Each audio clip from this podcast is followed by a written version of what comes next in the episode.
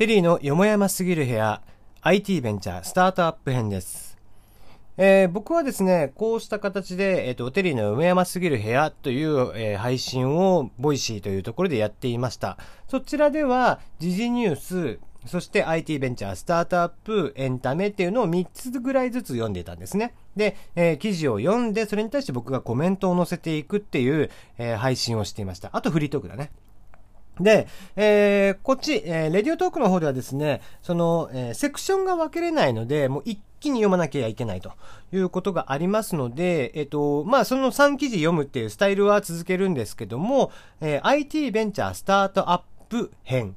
そして、えー、エンタメ編と。もう時事ニュースは読まないです。えー、このみっつ、えー、ふたつのジャンル、そして、えー、最後にフリートークを取っていちにちぶんを終わるという形でいちにちみっつ上げていきますので、えー、まあよかったらどれか好きなものを聞いてもらえたらなと思っていますよと。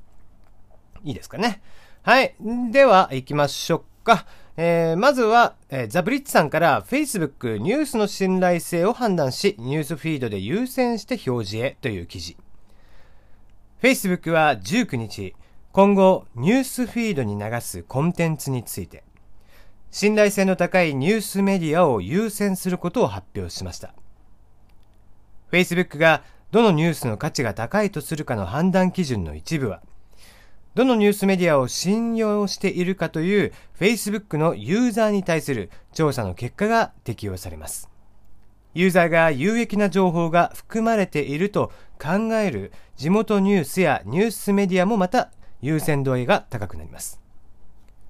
はい、えー、ちょっと考えるっていうことでですね、非常になんかニュアンスとしては緩い感じ、えー、どういうこっちゃねんっていう話になってますけども、まあおそらくはその、えー、我々の業界でいうエンゲージメントといった例えばいいねとかね、えー、そういった形、あとその詳細を見るとかね、そういったものがされたもの、あと、えー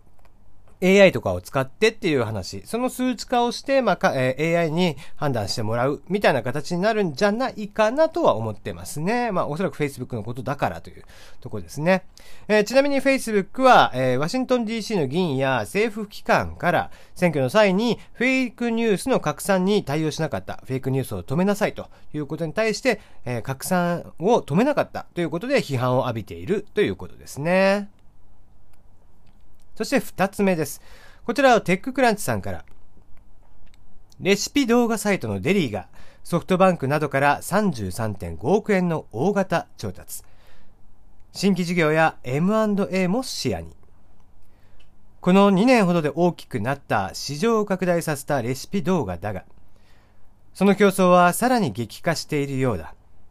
にせんじゅうななねんまつにはデリッシュキッチンを運営するエブリーがにじゅうおくえん超の資金調達を発表して業界を騒がせたが、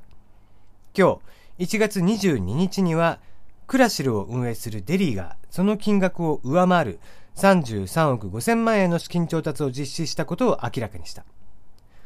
今後は調達した資金をもとに人材やマーケティングを強化、さらに新事業や エムアンドエー なども視野に入れているという。はい、えー、クラシルとかですね、えー、デリッシュキッチン、もうすっかりね、いろんなところで見るようになりました。動画サイト、あ、動画料理サイトですね。サービスですね。うん。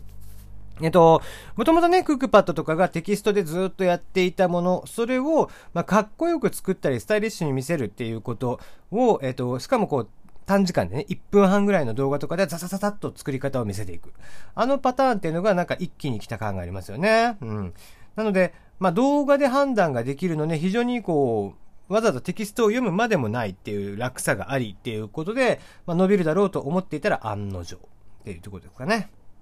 えー、遅ればせながらクックパッドとかも今始めていますが、もうちょっと遅い感じがしますよね。派遣はこのふたつが今のところ握っていると。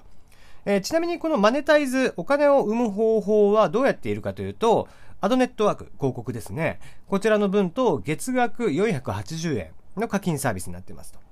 で、えー、それプラスもう一つありまして、タイアップ広告が実はあります。例えば味の素さんとかが商品を出した時に、うちのこの商品を使って動画を作ってくださいっていう広告を打ってもらうんですね。いわゆる記事広告、例えば、えー、メイクを使ってインフルエンサーの子に、えー、ごめんこれ使った感想とかを言ってもらう、言ってもらえるっていうあのステルスマーケティングみたいなのがあると思うんですけども、ああいうのと近しいと。まあ、もちろん ピーアール はつけているので、まあ、た単純にタイアップ、タイアップ広告になっているはずなんですけどもね。ということで、まあ、そういうものも一応のマネタイズの課金軸にはなっているので、このさんぼん軸で拡大していっているという感じですね。そして最後、同じくテッククランチさんから、ジャパンタクシーがライドシェア実証実験に参加。公式アプリ、相乗りタクシーをリリースと。日本交通の関連会社でタクシー配車アプリ、全国タクシーを運営するジャパンタクシーは、いちがつにじゅうににち、国土交通省のライドシェア実証実験に参加するための公式アプリ、相乗りタクシーをリリースしました。このアプリではユーザーが乗る場所と行き先を指定することで、付近にいる同じ方向への相乗り希望ユーザーを検索してマッチング。乗車地や降車地が離れすぎているユーザー同士や、合理的なルートを算出できない位置にいるユーザー同士では、相乗りが成立しないようになっているので、必ず通常のタクシー料金より安くなる仕組みだ。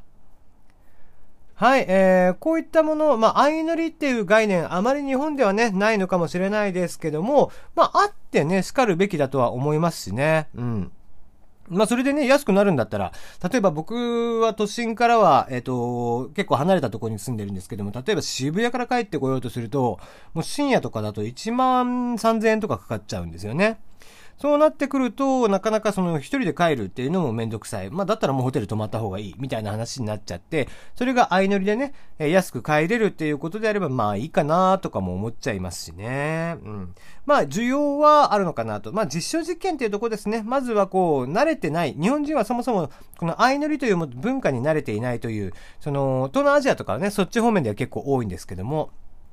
慣れていないところがあるので、まあこういった社会実験的なものっていうのを今後やっていくということになりますね。